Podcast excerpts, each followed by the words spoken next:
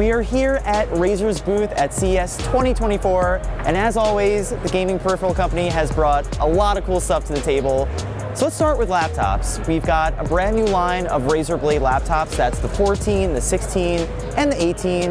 And for the most part, these are your annual refreshes, you know, more powerful components, better displays. But the real story here is with the Razer Blade 16. This is the world's first 16-inch laptop with an OLED screen at 240 hertz. Now what that means is that you get all the great immersion of OLED, those rich colors, those deep blacks, but you also get that fast performance of a high refresh rate display, so you're not really sacrificing one for the other. It's great for immersive gaming, great for competitive gaming, Another product that really impressed me was the Aether Monitor Light Bar. Now this is a light bar that goes above your monitor, and it's basically designed to allow you to see your screen a little bit better, especially when you're gaming in a dimly lit room, which, let's be real, a lot of us are.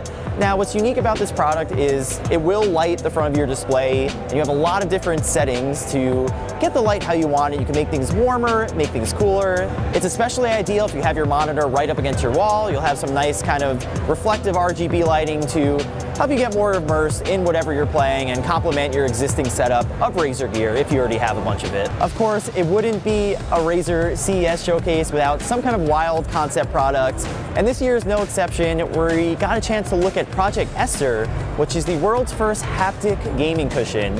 In other words, it's a gaming chair that can vibrate in sync with whatever you're playing.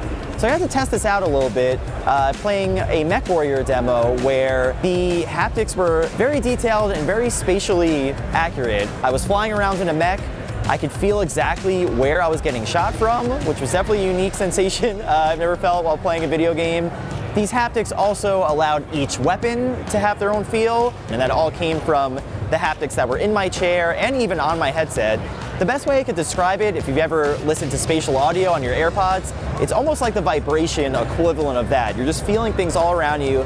Now, this can automatically adapt to whatever you're playing, but there will be a developer kit so game developers can actually tailor their games around this tech and give you that immersive detail vibration.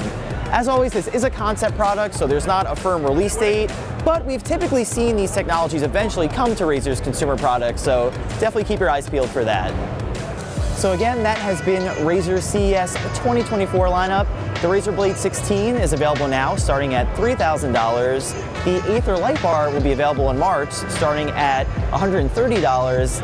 And of course, no firm release date for the technology we've seen in Project Esther, but we will definitely be keeping our eyes on it. For all things tech reviews or recommendations, keep it locked to CNN underscored.